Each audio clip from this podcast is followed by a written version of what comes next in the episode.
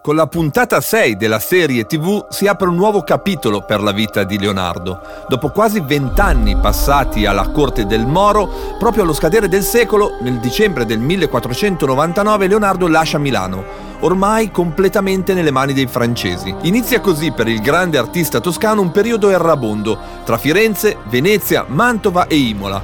Proprio la piccola città emiliana sarà lo scenario principale di questa puntata. Come sempre, a commentare e approfondire le vicende di questa puntata avrò con me tanti ospiti, attori, produttori, maestranze e storici. Partiamo? Prima di trasferirsi a Imola da Cesare Borgia, in realtà all'inizio della puntata troviamo Leonardo a Firenze, dove l'artista rinuncia ad un'importante commissione che poi, come vedremo nella prossima puntata, verrà presa in consegna niente po' di meno che da Michelangelo Buonarroti, nuovo astro nascente della Firenze artistica e vent'anni più giovane di Leonardo. Sentiamo. Ormai ne parlano dappertutto. Mi lusinga molto questo. Ma è la verità. Dicono che l'ultima cena di Leonardo è un'opera d'arte che non ha uguali e sono felice che il grande artista sia tornato a casa. Vogliamo affidarvi una commissione, Leonardo. Dovete creare un'opera d'arte per la città che sia all'altezza di quella. Pensavo a una scultura per abbellire la nostra piazza. Come sappiamo, quel blocco di marmo sarebbe diventato il David, che ancora oggi troneggia in Piazza della Signoria a Firenze. Probabilmente a Leonardo non venne mai chiesto di realizzare la statua per la principale piazza cittadina, ma nei mesi che passò a Firenze, all'inizio del Cinquecento, Leonardo, vista la sua fama, ricevette diverse commissioni, alcune delle quali diventeranno famosissime, forse anche più del David. Nella puntata si assiste infatti alla genesi dell'opera di gran lunga più popolare di Leonardo e forse dell'intera storia dell'arte, la Gioconda, che venne iniziata da Leonardo proprio in questo secondo periodo fiorentino. Su questa importante opera d'arte voglio subito sentire Antonio Forcellino, architetto e restauratore e uno dei maggiori studiosi europei di arte rinascimentale. Sentite. Leonardo eh, ha giocato lui stesso con, eh, con noi, perché la prima confusione sul quadro la crea Leonardo, perché noi sappiamo per certo, perché lo annota un, un, uno studioso fiorentino intorno al millecinquecentotre, che Leonardo ha preso a fare il ritratto di Monna Lisa del Giocondo. Questo quadro lo ritroviamo quando Leonardo è in Francia, quindi se l'è portato dietro. Nel millecinquecentodiciassette lo va a trovare un cardinale con, con il segretario che annota tutto, e lui lo presenta come il ritratto di una certa donna fiorentina fatta a istanza del magnifico Giuliano dei Medici. Quindi a quel punto quel ritratto sarebbe il ritratto di un amante di Giuliano dei Medici. In più, quando Vasari descrive questa Gioconda, il quadro è andato in Francia, però probabilmente esistevano delle copie. Oggi noi sappiamo che una delle copie è questa che abbiamo ritrovato a Roma, la Gioconda Torlonia, che adesso purtroppo è sequestrata nella Camera dei Deputati invece che essere esposta in un museo, una copia fatta nella bottega di Leonardo, eh, quindi Vasari descrive questa Gioconda in un modo che non corrisponde alla realtà, eh, perché descrive le sopracciglia, le fossette, queste cose. Quindi la, l'ambiguità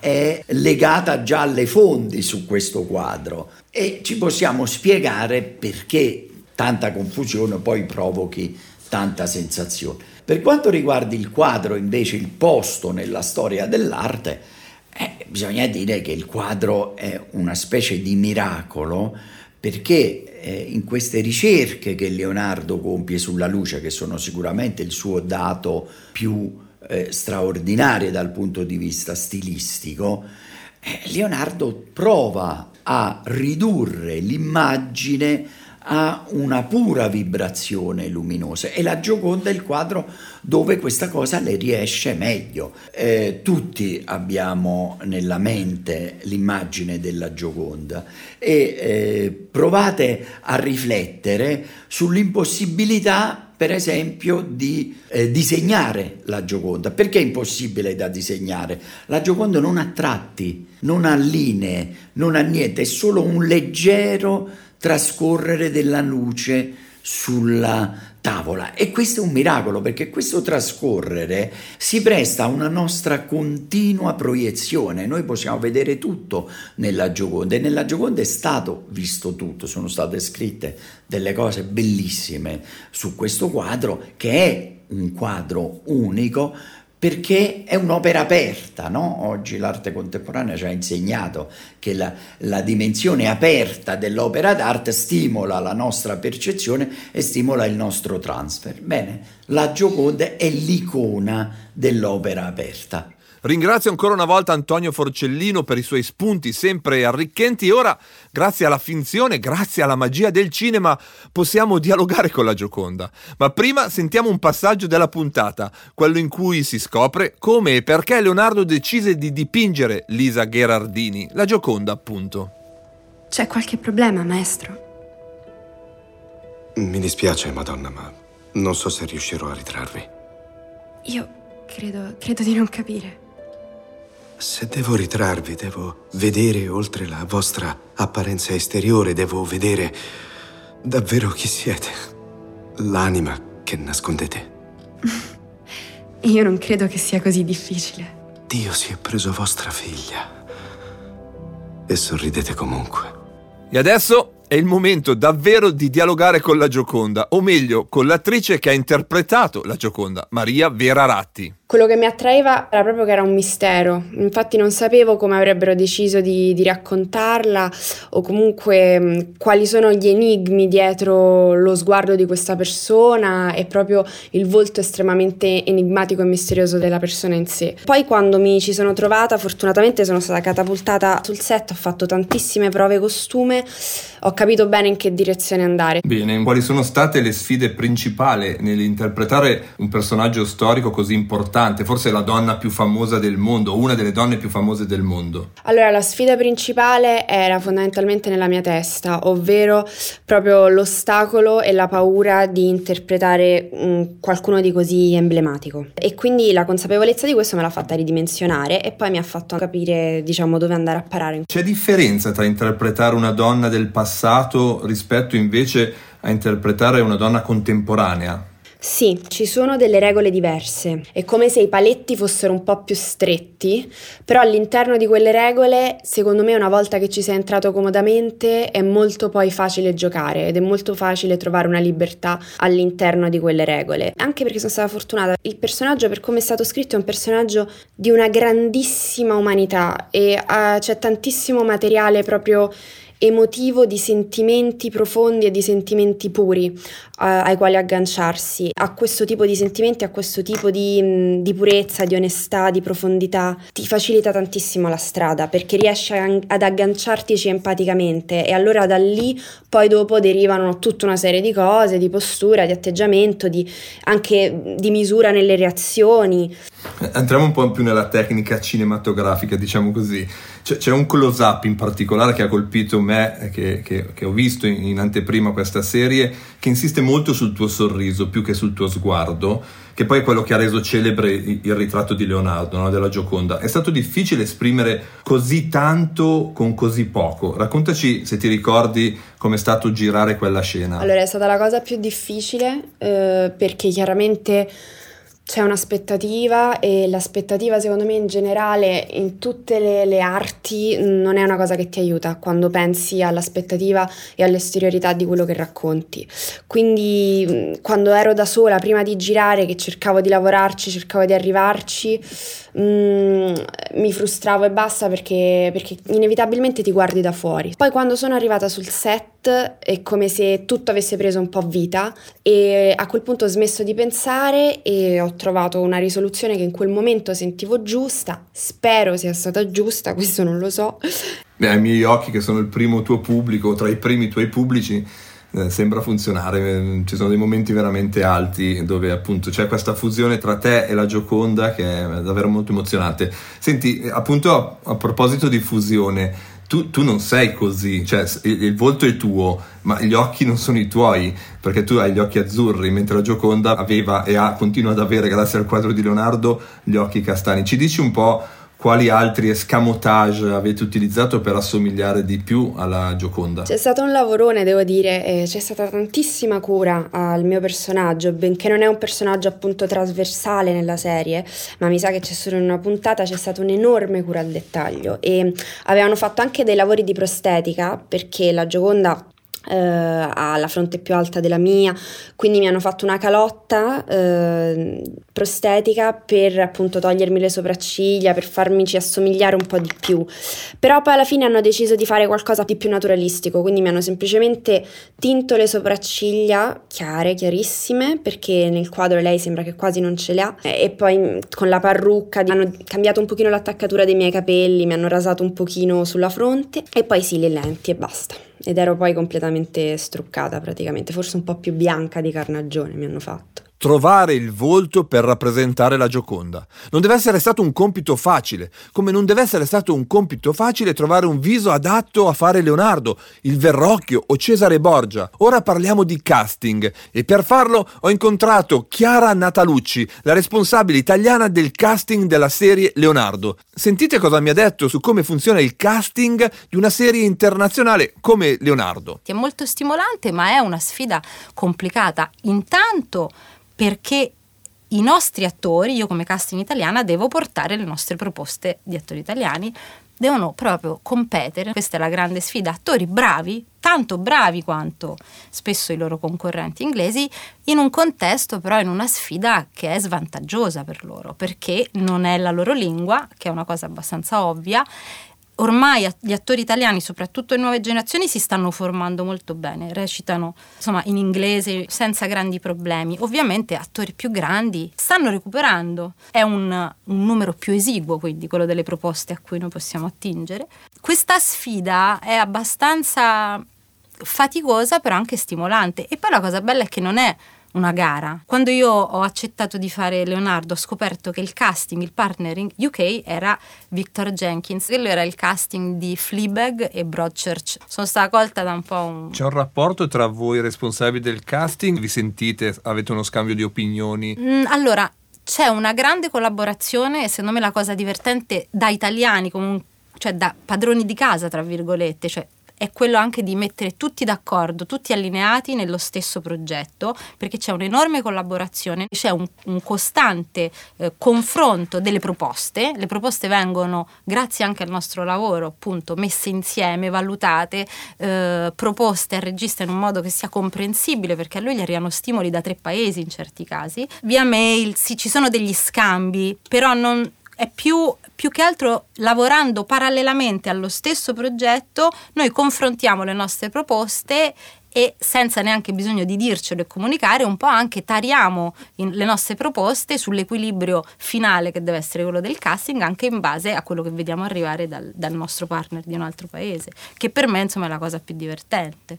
Poi, poi tu li segui anche, cioè, una volta scelti per te il lavoro è finito o continui durante Ma la guarda, serie? Eh, nel Allora, durante la serie noi continuiamo perché a volte il lavoro di casting va di pari passo con la serie, nel senso che magari dei copioni, dei personaggi arrivano più avanti, ci sono dei fuori programma, degli imprevisti. Col Covid abbiamo ovviamente avuto un sacco no, di attori che magari non erano più disponibili, non si potevano spostare, quindi proprio lo stesso lavoro che io normalmente faccio prima mi trovo a volte a farlo anche durante la serie. Fare un casting per una serie come questa, che è una serie in costume, è diverso rispetto a fare un casting per una serie Di, di umani vestiti come sono vestito io in questo momento con i jeans, cioè ti devi immaginare già come quel viso, quel portamento sarà più adatto o meno adatto rispetto ad un altro in costume, in, quel, in quella scenografia, oppure è uguale? Allora, di base il lavoro più o meno è lo stesso, nel senso che tanto poi i criteri sono di talento, di intensità, di sguardo, cioè non ci sono dei personaggi in realtà o dei volti più adatti. Devo dire che per una serie come questa, per esempio su Leonardo, una cultura classica di base, visiva, che, che noi abbiamo naturalmente, perché semplicemente siamo cresciuti in un contesto che ci ha costantemente nutrito e riempito di un certo tipo di immagini, in realtà è un vantaggio. È fondamentale un istinto che va al di là delle, dei canoni dell'epoca. Certo, poi bisogna fare delle riflessioni. Quando tu vieni travolto dalla bravura di un'attrice, ma ti rendi conto che l'ovale, la cromiglia, i tratti somatici sono molto distanti dalla maggior parte dei volti ritratti in quell'epoca, quello ovviamente è, una, è, una, è un criterio di cui devi tenere conto. Lasciamo ancora una volta il dietro le quinte e torniamo alle vicende della serie tivù. In questa puntata Leonardo ritrova Caterina a Firenze, che, lasciata a Milano, è tornata a fare un lavoro umile e di fatica. Inaspettatamente Leonardo scopre che, nonostante siano passati diversi anni dal loro ultimo incontro, Caterina è ancora risentita con lui e non lo accoglie come il grande artista si aspettava. Ho bisogno di te. Certo. Non è più lo stesso. Non riesco a dipingere. Per questo sei venuto qui? No. Non sei venuto perché ci tieni a me. Sei venuto perché hai bisogno di me. È diverso. Io voglio che sia tutto come prima. Ti prego, vieni con me. Ti prego. Parallelamente a queste vicende con Caterina, Leonardo, con il suo ritorno a Firenze, deve subire l'insistenza del gonfaloniere della città, che tenta in ogni modo di convincerlo a lavorare per Cesare Borgia e trasferirsi quindi ad Imola. Sentiamo. Cesare Borgia ha davvero fatto il mio nome. Pare abbia grandi progetti per la sua corte a Imola e credo che voi possiate mettere da parte il pennello per un po' e andare al suo servizio come ingegnere di corte. Ho già vissuto in questo modo. Sì, in balia di un ricco patrono, e vi ho già detto che ho un'altra commissione. Cogliete questa opportunità, Leonardo. Solo voi potete realizzare le sue ambizioni. Firenze desidera la pace con Cesare e voi potete essere l'artefice di questa pace. Ha promesso di rinunciare al tributo di trentamila fiorini se andrete alla sua corte, capite? E così proverete al mondo che non siete soltanto un grande artista, ma anche un grande ingegnere. Insomma, nella serie tivù, causa le delusioni inflitte da Caterina e l'insistenza del gonfaloniere, Leonardo si convinse a lavorare per Cesare Borgia e quindi a trasferirsi a Imola. Questo è quello che succede nella finzione, ma nella realtà sono davvero curioso di capire perché Leonardo lasciò Firenze per andare a Imola, a lavorare per un guerrafondaio. Proprio su questo punto ho chiesto lumi ad Eleonora Plevani. Sentite. Vediamo un attimo Cesare Borgia, eh, che personaggio è. Pensiamo che a lui che Machiavelli si ispira per Il Principe, quindi era un personaggio talmente carismatico da aver colpito addirittura Niccolò Machiavelli, che sicuramente è un lucidissimo e affilato testimone del suo tempo, quindi difficile secondo me da affascinare. Era un guerrafondaio sicuramente Cesare Borgia, né più né meno di tanti altri condottieri poi eh, suoi contemporanei o che lo avevano preceduto. Però era un personaggio che aveva un progetto, che sapeva come realizzarlo, che sapeva quello che voleva e che aveva delle smisurate ambizioni, basate non soltanto sull'appoggio del padre Alessandro sesto, ma anche sulla sua visione della vita e sul suo presunto diritto di ottenere quello per cui stava lottando. E lo Stato che voleva costruire Cesare Borgia era ubicato in Romagna, zona delicatissima dell'Italia. L'Emilia e la Romagna erano un po' il banco di prova delle alleanze, se vogliamo dire così, eh, all'interno degli Stati italiani. Nel periodo in cui Leonardo si lega a Cesare Borgia, oltretutto Cesare è il braccio destro di Luigi dodicesimo di Francia, quindi eh, ne è il rappresentante, bisogna dire, in Italia, e godeva di una vastissima autonomia. E di questa autonomia Cesare si serve per tentare appunto di costruire il suo Stato. Direi che non mi deludi affatto, Leonardo. È un onore avervi servito, Eccellenza. Siediti vicino a me. Le mura della Fortezza Rossa sono vecchie. Non reggerebbero mai un assedio. No. Dobbiamo ridisegnarle, rafforzare le nostre difese. Tu puoi farlo? Sì, certamente, ma... È un progetto enorme, ci, ci vorranno mesi o anni. Che cosa ti attende a Firenze di così importante? Disegna i progetti. Comincia dalla mappa della città. Come avete sentito nell'ultima clip, Per Cesare Borgia, ad Imola, Leonardo fece tanti lavori, quasi tutti in ambito di genio militare, architettura e ingegneria, ma a colpire la fantasia e l'interesse degli storici, e non solo, è la mappa della città, un vero e proprio capolavoro, un cambio di prospettiva incredibile, una dettagliatissima vista aerea che sembra presa da Google Maps. Ho chiesto ad Antonio Forcellino di approfondire la storia di questo piccolo capolavoro di cartografia. Sentite. È straordinario quel disegno, come altri disegni, perché Leonardo, che fa, sappiamo, no? Quelle mappe hanno una funzione eh, militare, sembra avere una sensibilità Eh, di cartografo mh, spaventosa, sembra quasi conoscere la eh, ripresa a volo d'uccello. Se sei legato alla terra, è impossibile vedere con gli occhi di Dio. Dunque, otto sezioni. Ognuna la misuriamo passo dopo passo, ogni dettaglio, anche piccolo, vedi? Va bene. Come esattamente?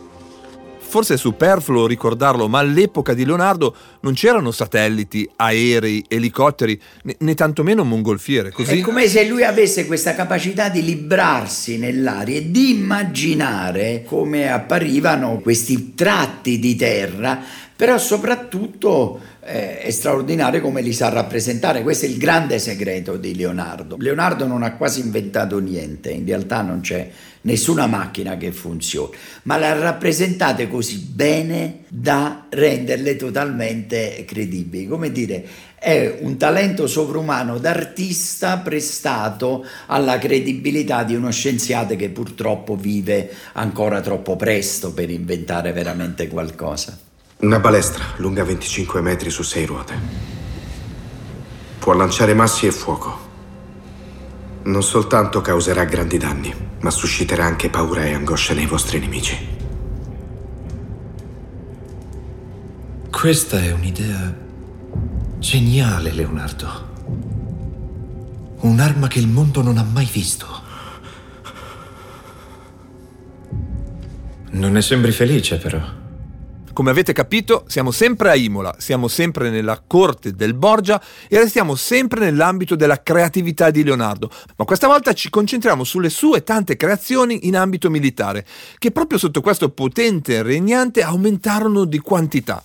Su questo tema, ovvero del rapporto tra Leonardo e la guerra, ho dialogato a lungo con Luisa Cotta Ramosino, la produttrice creativa della serie, che abbiamo sentito più volte in questo podcast. Beh, è interessante perché ovviamente faceva parte purtroppo della vita quotidiana della gente, e poi è importante perché è una parte della produzione di Leonardo, perché lui ha fatto disegni di macchine da guerra anche piuttosto interessanti e rivoluzionari, quindi eh, abbiamo cercato di raccontarlo. Per lui è forse più uno studio scientifico che non il lavoro di uno che voleva esercitare la violenza, come uno che facesse gli studi sulla bomba atomica ma perché gli interessa l'atomo e non perché vuole veramente. E poi è quello che è successo realmente, esatto, con la bomba atomica. Quindi secondo me c'è quella s- sottile equilibrio tra le cose, per cui lo scienziato studia il meccanismo perché il meccanismo è interessante in sé, ma a un certo punto, come accade da noi, è costretto a confrontarsi col fatto che il suo studio teorico poi è un'applicazione, e quindi eh, questa cosa... Enrico Fermi come Leonardo da Vinci, che alla fine sono uno il padre della bomba atomica e l'altro di costruzioni di armi da guerra terribili come i carri che falcidano. Eh o, sì. o le... Poi alcune, la maggior parte, allora da quello che ho capito, la maggior parte se uno no. le costruisse non funzionerebbero, sì, sì, per sì. Quindi non, probabilmente un po'... Però di fatto, sì, di fatto è uno che si applica all'arte della guerra, anche se in una maniera in teoria... non, non sì, reale sì, sì. Però anche tu ti sei fatta un'idea che Leonardo fosse un pacifista o è solo una mia deformazione? Credo, per me dire pacifista è un po' una, una etichetta nostra, mm. perché in un'epoca in cui tu vivevi la guerra a livello quotidiano era difficile secondo me essere pacifisti, però è vero che da quello che noi abbiamo, che è rimasto dei suoi disegni della battaglia di Anghiari per esempio, non vedi uno che pensa la guerra come una cosa gloriosa, la vedi co- che la vede come una cosa drammatica. Alla Guernica. Sì, no. Cioè non c'è il piacere di dire abbiamo sconfitto il nemico, c'è tutto il sangue e il dolore di chi si ammazza così. Perché volevate parlarmi? Firenze mi ha inviato qui per poter esaminare il Valentino. Devo sapere quale minaccia rappresenta. E voi mi state ostacolando, riuscite a capirlo? Siete stato mandato qui perché in qualche modo lo faceste calmare, non per farlo diventare una minaccia peggiore. Uh, no, no, questa non era mia intenzione. Io capisco che ne siate lusingato, magari, ma una volta che gli date un successo, lui se ne aspetterà un altro, e poi un altro, e un altro ancora. Andrò via appena il mio lavoro sarà finito. No, voi non capite. Non vi lascerà andare. Questo è il prezzo del diventare indispensabile per un uomo come Cesare Borgia. Insomma, anche al soldo di Cesare Borgia, Leonardo in fondo continuò a fare quello che sapeva fare meglio: portare valore con la sua creatività nei più svariati campi del sapere. Leonardo alla fine di questa puntata si libera del potere e della pressione di Cesare Borgia e torna a Firenze. E se in questa puntata appena analizzata abbiamo visto il complesso rapporto di Leonardo con un condottiero e un regnante opprimente, nella prossima puntata faremo la conoscenza di uno storico rivale di Leonardo, Michelangelo Buonarroti. Bene, come avete capito, i colpi di scena nella vita di Leonardo continuano e io vi aspetto qui per commentarli e approfondirli per voi. Viva Leonardo!